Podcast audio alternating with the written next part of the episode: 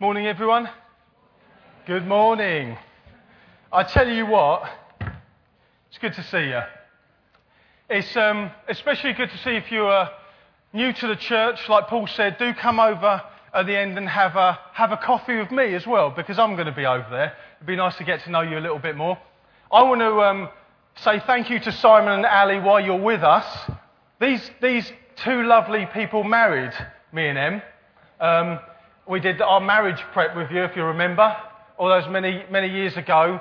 Um, and Simon married us here in the Jubilee Room. So you're, you're very dear to us, and it's great to have you back. So um, you're staying now, all right? We've changed the, changed the locks on the doors. If you have your Bibles with you, can you turn to the book of, or the letter of, to the Colossians, please? New Testament. It goes God's electric power company. Ephesians. That's it, Richard. You'll come to Colossians towards the end of the uh, New Testament, or halfway through actually. So if I can ask you to turn there, that'd be fantastic. I'll let you know what we're doing. We have, as a church, been going through a series through this letter written to the Colossians church. We've had about three weeks' break so far, uh, while Paul Mann, who was just up on the stage here, who is our senior pastor, has been sharing with us the future vision for King's Church Hastings. So we've, for the last three weeks, we've been there. So if you haven't been with us, please download some of his messages, the three, on the internet, because it will give you a flavour of where we're heading as a church. But this morning, we find ourselves back into this series Colossians, Live Your Life, it's entitled. And my title to today, as it is behind me, beware of losing the real Jesus. I'm going to read from Colossians chapter 2, verse 1 to the end. So we've got a large chunk to read through. It will come up behind me. So if you haven't got your Bibles with you, don't worry. The words are behind me. So Colossians 2, verse 1. I want you to know, this is Paul writing. I want you to know how much I'm struggling for you and for all those at Laodicea and for all who have not met me yet personally. My purpose, Paul's saying, my purpose is that they may be encouraged in heart and united in love, so that they may have the full riches of complete understanding, in order that they may know the mystery of God. This is beautiful words. The mystery of God, namely Christ, in whom in Jesus Christ are hidden all treasures of wisdom and knowledge. I tell you this, Paul's saying, I tell you this so that no one may, may, may deceive you by fine sounding arguments. For though I am absent from you in body, I'm present with you in spirit. And I delight to see how orderly you are and how firm your faith in Christ is. So then, so then, just as you received Christ Jesus as Lord, continue to live in him rooted and built up, strengthened in the faith as you were taught, and overflowing with thankfulness. Can you hear Paul's heart as he's reading, as he's writing this? See to it, see to it that no one takes you captive through hollow and deceptive philosophy, which depends on human tradition and on the basic principles of this world, rather than on Christ.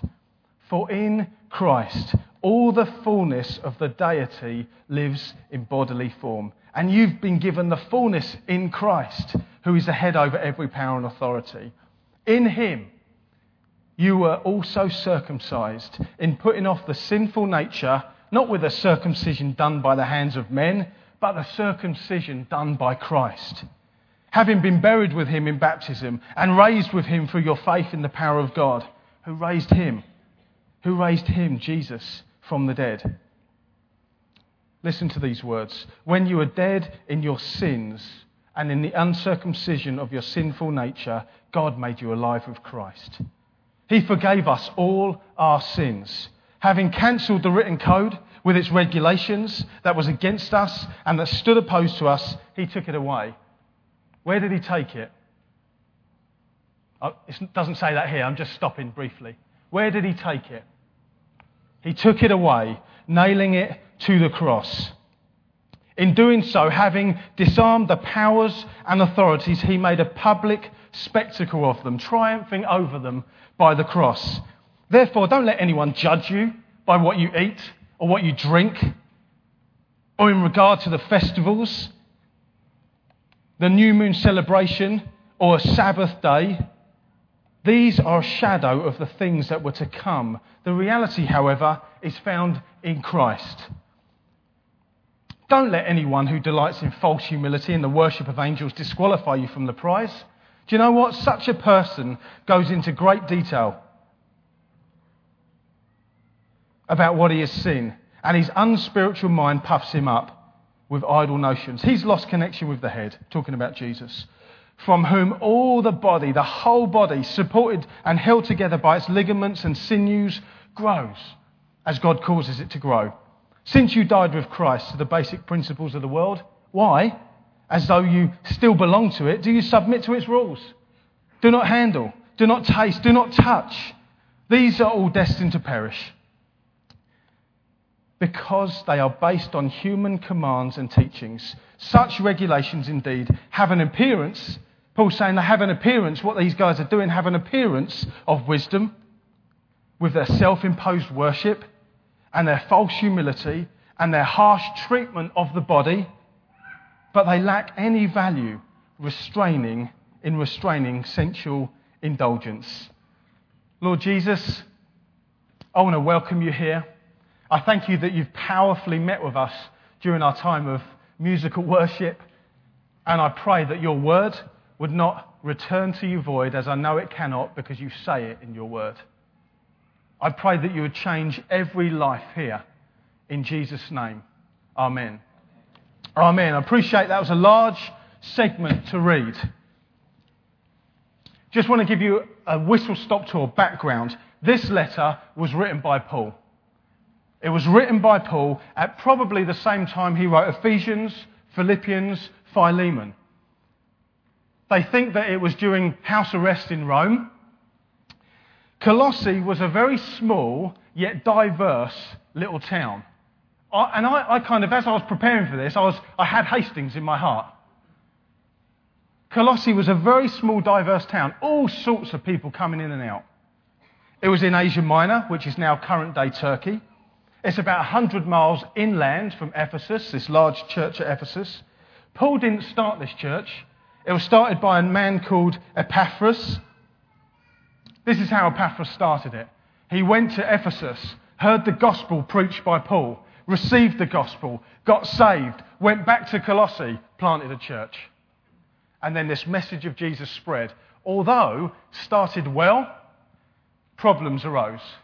This is the whole point of the letter. Colossians is a corrective letter to challenge some of the things that were happening. This morning, I have three points that I'm going to hang everything on and and bring through this text as faithfully as I can. They are warning, war. Warning, approach, and response. I want you to know that we're in a war. A very, very real war. There's a battle going on in the heavenly realms. It's a spiritual battle, and you know what? It all focuses in and rages around one central character across the whole of history Jesus Christ. Some deny him, some worship him, others add to him, some take away from him. This battle rages around this one central character, Jesus. We're in the same war and battle that Paul was to keep Jesus central in the church and in individuals' lives. So the title, Beware of Losing the Real Jesus. It's going to be at the top of every slide. First one warning. What was Paul warning the Colossians about? As I've said, Paul's purpose for writing this letter is to steer this church back on track. They were dangerously wandering away. People had started messing about with Jesus. They were either adding stuff to him or taking attributes away from him. I'm going to unpack some of that in a moment. Paul knew that to do this, to either add to Jesus or take away from him, it watered down the gospel, it undermined Jesus, and it would kill the church. That was in Paul's heart. You remember, Paul writes to Timothy in 1 Timothy, watch your life and doctrine closely. Paul knows to undermine Jesus, to water down the gospel, would kill the church. Because Jesus would no longer be prominent, he'd no longer be front and centre, he'd just be like an add on. So I'm chucking it out first off this morning. Is Jesus front and centre in your life? Or is he just an attachment? Do you carry around a plastic Jesus? You pull him out when you need him? Do you worship him front and centre? Is he your all in all? These are some of the issues that they face. Verse 8, Paul says, hollow and deceptive philosophies based on human tradition, which included a belief in elemental spirits. I guess something similar to the pagan or New Age beliefs we have today. The spirit of the earth, wind, and fire. Now, I'm not talking about the group, although they're pretty good. But you, you get this from this New Age there's, there's lesser spirits that control the earth, the wind, the fire, the tree, the river. New Age paganism. Hollow and deceptive philosophies that will hold us captive and started to hold this church captive based on human tradition and human teaching. The next one, ceremonialism. Easy for me to say. Chapter 2, 16 and 17, we see strict rules had come in what they ate, what they drank, fe- where do you go, what festivals do you, do, do you attend, what are you drinking, how much should you drink, should you drink? We see it creeping into our culture today. The ceremonialism, what you eat, what you drink, the festivals, the day you observe, the Sabbath. Was Sabbath made for man or was man made for the Sabbath? Circumcision. I'm not going to go into detail. I think many of you know what that is. But what it was required was to cut skin away from something. I'm going to give you a multiple choice option now. Was it A? Circumcision, okay? Jewish law was starting to attack and creep in again. The very law that Jesus, you see in Galatians, say is for freedom that Christ has set us free. Why then are you yoking yourselves with a yoke of slavery? Circumcision. Jesus circumcises the heart. We see that. I've just read it. Why do you follow circumcision done by the hands of men rather than circumcision done by Christ? It's about getting a new heart. That Jesus cuts away this heart of stone that I once had and he carves in this beautiful new heart of flesh. Have you got that heart of flesh? Then we see angel worship. Chapter 2:18 again, new age spiritualism of our day. These guardian angels, these angels that people have hanging in their cars and it, it's subtle, but it's dangerous. There's nowhere in the Bible that we are commanded to worship the angels. We worship the one that formed the angels. We worship the one that commands the angels. Angel worship. Gnosticism creeped in. That means there's a group of people that felt they had a secret knowledge.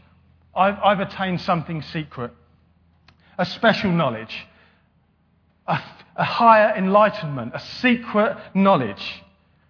Jesus is saying, you, Paul says here, everything you need is found in Christ. He is the secret knowledge. He is God's knowledge. In Him, in Jesus, is all God's wisdom and knowledge we see this thing called asceticism, which it means do not handle, do not taste, do not touch.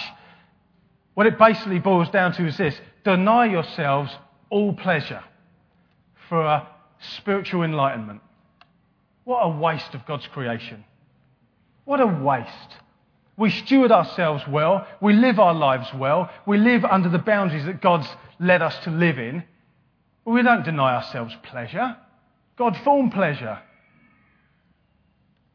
and then the devaluing of Christ. That's how he was challenging 2 9. Paul says, For in Christ all the fullness of the deity lives in bodily form. What truth? So if you're here this morning and you're wondering, what is this King's Church all about? This is what we're all about. In Jesus Christ is all of God's fullness. Mark Stibbe, a guy, was on this platform a few weeks ago and he said, basically boils down to this God with skin on. In Jesus. Jesus is God with skin on. All of God's fullness is poured into Jesus. All they need is Jesus. Now, it's probably not as straightforward as bullet pointed categories as I've put it. The fact of the matter is, things got very messy. Colossae had become a mess. All sorts of philosophies and traditions was getting clinged onto and merged into this Christian faith. All they ever needed was the grace and mercy found in the Lord Jesus Christ. That's all they needed. In Matthew's Gospel, Jesus says this Matthew 7 13 and 14. Jesus' words Enter through the narrow gate, for wide is the gate, and broad is the road that leads to destruction. And you know what? Many enter through it. But small is the gate, and narrow the road that leads to life, and only a few find it. Everything boils down. Jesus says, I'm the way, the truth, and the life. No one comes to the Father except through me. Jesus here is saying, Enter through me, the narrow gate. For wide is the gate, and broad is the road of philosophy, ideas, culture, and it all leads to destruction outside of Jesus. But small is the gate, and narrow the road that leads to life. And only a few find it. So these were some of the warnings. Basically, everything had crept in different religions, philosophies, ideas, and it was starting to undermine Jesus. What was Paul's approach? Next point.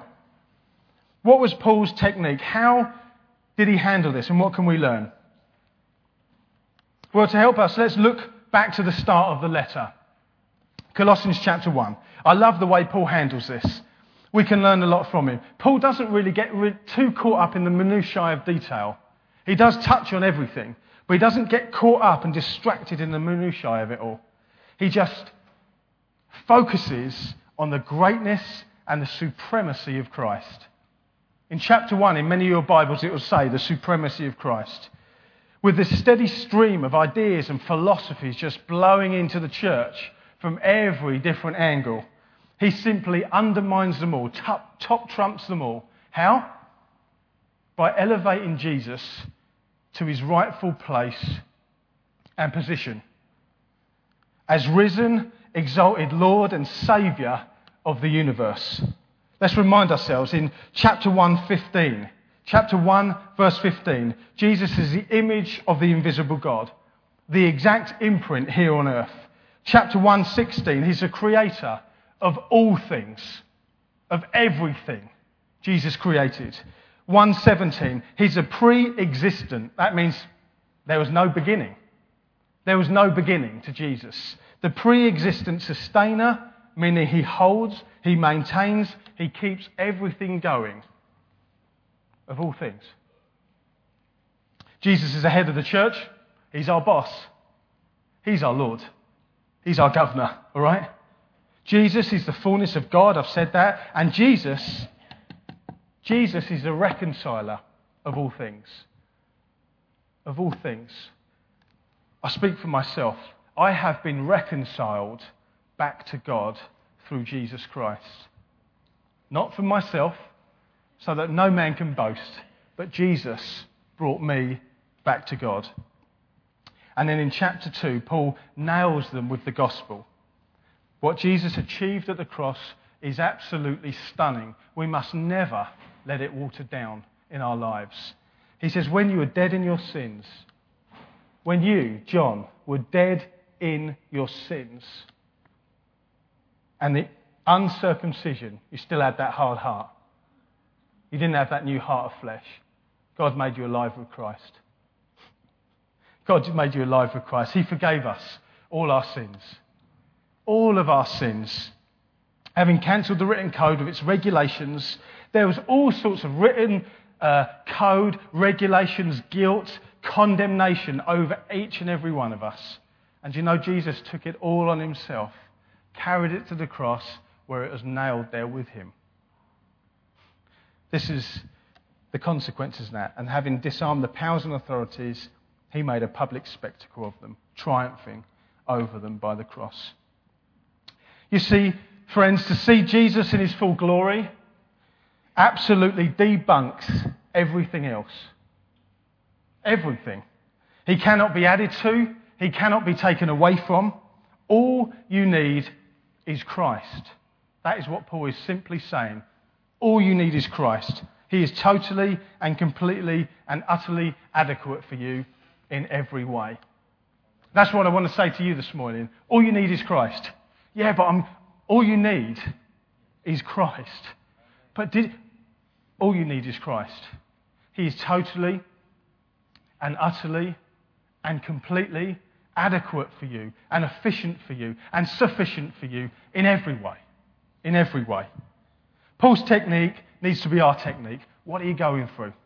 You've heard my brothers and sisters sharing this morning. What are you going through? His technique needs to be your technique. Are you going to exalt him?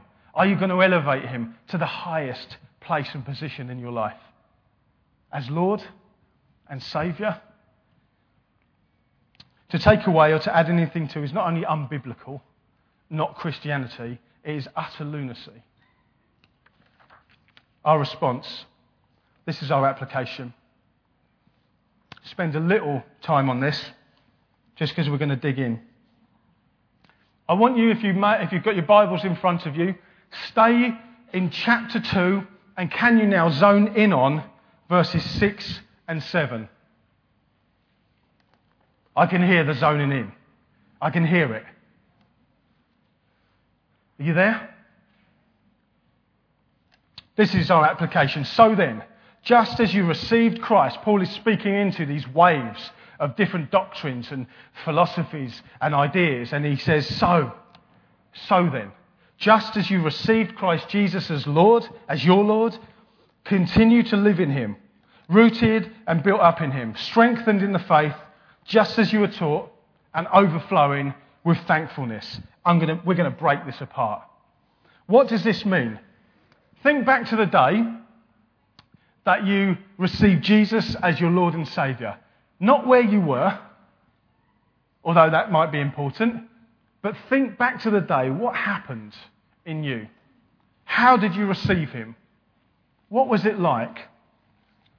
Firstly, it was through faith. Just as you received Christ Jesus through faith. It wasn't you thought Jesus seemed right. It wasn't you thought you'd give Jesus a go. It wasn't that you thought, yeah, everything you've heard, I've heard, yeah, I'll, I'll add him to my life. That kind of creeps in. Suddenly, Jesus is risen, exalted, Lord of all, right before you, right? I'm not saying physically, but that's what happened in my life. I was just, there was just me and Jesus. I had a choice to make. It was through faith. Our understanding of faith is so limited. I remember Simon preaching here once on faith, and I got something. You won't remember it, so probably.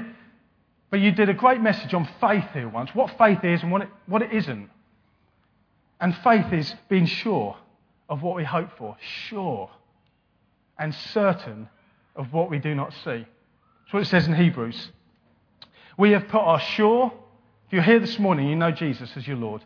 You've put your sure, certain, confident trust in Jesus as your Lord. Sometimes that sounds a bit fuller than you've just put your faith in Him. We've got to break these words up a little bit.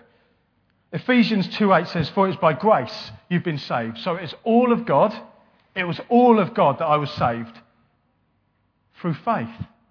So it's God's grace met me head on exactly where I, where I was at, a stinking sinner, detached from Him, rebellious in every way, lost, totally messed up and squiffy in every way. God's grace found me. God's grace nailed me and, and got hold of me and has never let me go. That was God's grace. Free gift. But there's something of my faith. My faith. I believe you. I believe you. God came and found me. He saved me through my faith of just saying, Oh, yes, I've just washed myself off. i will stop swearing, then I'll stop doing drugs, and then you'll accept me. No. through my faith in Him being my Lord and Saviour, I was saved. He saved me. Secondly, so have this faith. Just hold that out here, wherever out here is, just here. Faith, right? To faith, let's now add humility and repentance. So then, just as you received Christ Jesus as Lord through faith and humility and repentance. To put your faith and trust in Jesus requires humility, and it required you to repent. Humility to crush the pride that was in your life that thought you could do it your way. You needed to be humble to say, I need a Saviour. I'm a stinking rotten sinner. I need a Saviour. That takes a humble act, right? But you also need repentance. Not only am I a sinner, I need a Saviour. I've got to turn to my Saviour. So it doesn't stay like this. It doesn't stay, I'm in my mess and sin. Jesus has saved me.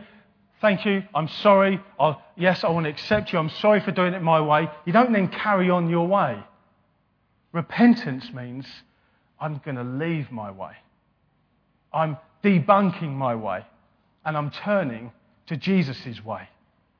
That's what repentance means. We're saved through faith. We had to humble ourselves to say, Jesus, you're my Saviour. And you had to repent from your ways to turn to Him. I'm yet to meet a genuine believer that is not both humbled and repentant when faced with the depth of their own sin and the deep, deep love of their unconditional, loving Saviour. I'm yet to meet one, a genuine believer that is both humbled and repentant. So, that's the first part. Just as you receive Christ Jesus as Lord, continue to live in Him. So, just as you received Him through faith, humility, repentance, I can't do it on my own, Lord. I need you through every area of life. So then, that's how you continue to live. That's how you continue to walk in Him. Every single day. It will mean continued faith, continued, sure, certain hope, sure, certain, confident trust, continued, day by day. We don't feel like it some mornings, do we? It will mean continued, active humility, always seeking the lower seat. It will mean continued, active repentance, ongoing turning from yourself. I feel myself doing that ooh, daily. How about you? When we continue to live like this, ongoing living in Him, that's when we become rooted in, built up, strengthened, and the outwork is overflowing with thankfulness. It's about maturity, Christian maturity. That's what we're on the journey. We're all on the same journey. Becoming more like Christ as we stay close to Jesus, as we stay connected to Jesus, we become like him. I had a picture of a weightlifter, similar to myself, um, just not as buffed and big or chubby. I, I hold it well. Um, I'll leave that there. I had a picture of a weightlifter yesterday. I was just going through my notes. How does a weightlifter get stronger? How do you, Mikey, you're boxing, how do you get better? Through training, right? Through training, through hard work, and you're a big guy. Through training and hard work. How does a weightlifter get stronger? How do their muscles develop? Repetitive actions, training, training, straining. You never see a weightlifter just chatting about their nectar points, do you? I wouldn't go to that gym, I'd be slightly freaked out by it. You see weightlifters with their focus, they're focused and they're sweating and they're grunting and they're dribbling and they're punching each other. They're the gyms I go to anyway. But they're in repetitive training mode. They're beating their bodies so they're obedient to what they want to achieve, right? We're told through Scripture to beat our bodies. Careful. We're told to go into training, strict training. This is how we root ourselves down. We're going to zone in even more now faith. How has your faith been tested and stretched? I know many of you And I know what many of you have been through. How has your faith been stretched and tested? Let me share a personal example. Five, year, five weeks ago, one of my dear friends was killed on his, on his motorbike. And this has stretched and tested my faith. Not for, I want to be honest with you here. There wasn't a moment that I denied Christ, but my heart was heavy, and it continues to be heavy. But there's an undergirding of faith going on at the same time. The gospel is ever present in my heart because I know how needy people are for it. Five weeks ago, my friend was killed, and this has been a test and a strength, strength, a stretch on my life, my wife's life, my children. He was like a brother. But there's this undergirding that I know the Father is with me, and His grace is sufficient. He will see us through this. And I also know of a dear friend in this church. His wife was very, and is getting better, very, very sick. And he has been an example to me because throughout it all, he says, I leave it in the hands who is judge of all. And, and many more things. But he has been a wonderful example. See, through suffering, through tough times, our faith is tested and stretched. Look at a tree, a beautiful tree. How do they become beautiful? Because the winds, the rains come batting against it. They don't just sit in sunshine the whole time. It's wonderful. I felt we had a sunshine moment here this morning. But sometimes it's through the battering of life, okay, that our faith is deepened and it's developed and it's built up and it's strengthened. What about you? What's going on? Job, school, college, relationship, stress, anxiety, struggle, sickness, fear. What's going on? Are your roots, are they running deep? Are they running deep? James 1 2. James 1 2. I felt the Father prepare my heart with this. I was freely just chucking it out over people. Consider it joy, brothers, when you face trials of many kinds. Oh, super spiritual saying here at times. Just chucking it out. And I felt the Father was actually preparing my heart. Listen to this. Consider it pure joy, my brothers, whenever you face trials of many kinds. really? Because you know the testing of your faith produces perseverance, develops perseverance. And perseverance, it must, it must finish its work so that you may be mature and complete, not lacking anything. Consider it pure joy, brothers and sisters, when you face trials of many kinds, because you know the testing of your faith develops perseverance. And you know what? Perseverance must finish its work so you can be built up, mature, and complete, not lacking anything. There's also the good side, of course. When God's faithfulness is proved, our faith grows. Amen? You face that? The next bit, humility. I'm just going to whistle through. How is humility expressed in your life? How is humility expressed with you? Personally, again, I'm raw this morning. Personally, again, I feel this inner battle going on between pride and humility. Do you? Pride and humility. People say to me at times, Oh, Stan, you're so humble.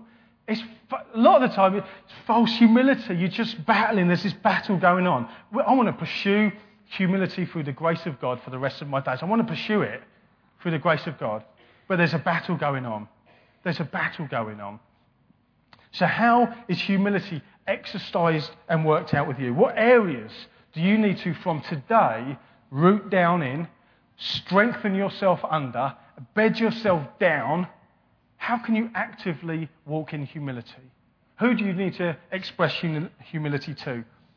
Paul read it out earlier, I think somewhat spontaneously. Take my yoke upon you, Jesus said. Take my yoke upon you and learn from me, for I am gentle and humble in heart. Beautiful characteristics of Jesus, and you will find rest for your souls. There's something about this humility that Christ gives us that we will find rest for our souls in. Are you learning from Jesus? Have you taken his yoke that is easy and light? Or are you carrying your own heavy rucksack full of rocks? Let go of it. Put on his yoke. Put on his burden because it's easy and light. James 4 God opposes the proud but gives grace to the humble. Are you actively walking in humility? Am I actively walking in humility? Repentance. Are you turning from yourself toward Jesus? Daily. Daily. So then, just as you received him as Lord, continue to live in him as Lord. Repentance is not something you do once, it's something you do very often. Repentance is something that we will do throughout our lives. The Holy Spirit stirs things up in us, and it's down to us to say, Yes, boss, I'll deal with that. I will now, I'm going this way. The Holy Spirit convicts you. It's not like that. It's a convicting in the heart, and then you say, I've, I've missed you. I've missed you. I've been way off beam. I've been going that way and that way. I'm back with you, Jesus. Sorry. I'm coming back your way because I know your ways are good, pleasing, and perfect for me. My ways aren't. Luke 8 3 Produce fruit in your life, produce fruit in keeping with repentance. So, what is that looking like for you? What is God asking you to turn from? Is it anger? Is it rage? Is it bitterness? Is it unforgiveness? Is it sin? Is it sexual sin? Is it gossip? Is it slander? Hey, whatever the Holy Spirit's doing on you and in you right now, respond to Him. Respond to Him. This is where we finish. Thankfulness. So then, just as you received Christ Jesus as Lord, continue to live in Him, in Him, rooted, built up, and strengthened in the faith, just as you were taught, and overflowing with thankfulness. As we follow Him in true faith, humility, and repentance, we will grow in these godly attributes. The natural outworking of this will be gratitude and thanksgiving. I know for me, I am miserable outside of Jesus. I am an absolute doofus outside of Jesus. Inside of Jesus, I can do everything through Him who gives me strength. Peter, when I got up to preach this morning, he said to me, Remember, you've got a heart of a lion, not a butterfly. I said, Thank you, brother. I can do all things through Him who gives me strength. there's a gratitude in our hearts when we know what He's done. The evidence, the fruit is being connected to Him. There's nothing worse, hope you'll agree, than a grumpy old miserable Christian. Nothing worse. I want to get away from them sort of people. Seriously. Grumpy, miserable old Christians.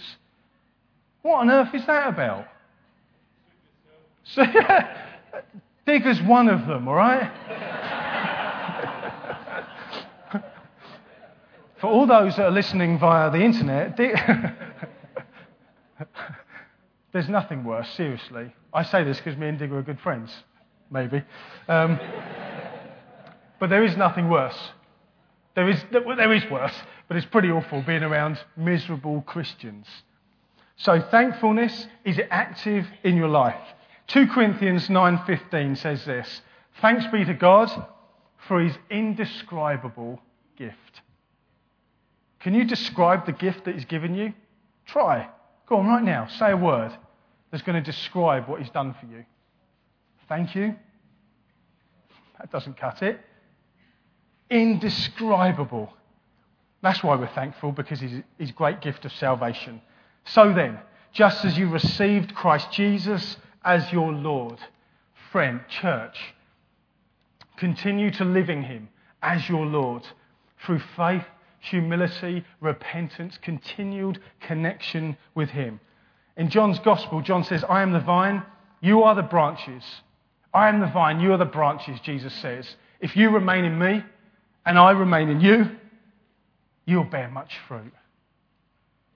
It's behind me. I am the vine, you are the branches. If a man remains in me and I in him, he will bear much fruit. Apart from me, you can do nothing. And this is what our lives need to look like. Liz, if we've still got them. Look at those. A juicy bunch of grapes. And the next one? You can almost smell those, can't you? Tomatoes on a vine. Have you ever smelt a tomato that's come off a vine? They are sweet. They smell so pungent. They're, they're beautiful. this is what we're to look like. I know I don't want to rubbish it, but that's what you, my dear friends, need to look like. Ripe, plump, juicy,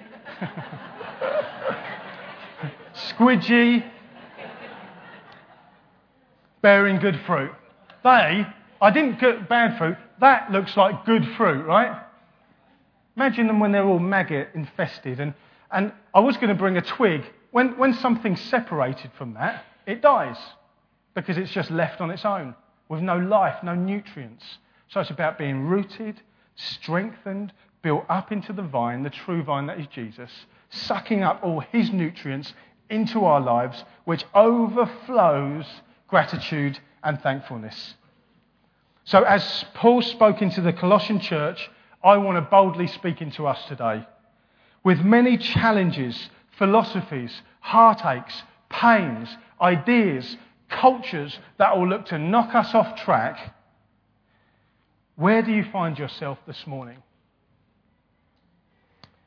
In and around and amongst it all, beware of losing the real Jesus by staying connected to the real Jesus. He is totally and completely and utterly adequate and enough and sufficient for you in every way. Lord Jesus, I thank you for your grace and your mercy and your forgiveness and your love and your goodness. I pray, Lord, for us as a church, for me and us as a church, that we would be connected to the vine. Just as we've received you as Lord and Saviour, Lord Jesus, we choose to follow you as Lord and Saviour through faith, humility, and repentance, ongoing, looking to you as our Saviour, looking to you to the one that leads and guides us. Hallelujah, what a Saviour. Lord, you, did, you gave everything for me. Lord, you gave everything for me. I'm going to sing. I'd like you to sing with me. It goes like this If you know you're loved by the King, then sing. If you know you're loved by the King, then live for Him. Live for Him. Is that all right, Al? Just. If you know you're loved by the King, then sing, sing, sing. If you know you're loved by the King, live for Him, live for Him. If you know you're loved by the King, then sing, sing, sing. If you know you're loved by the King, then live for Him, live for Him.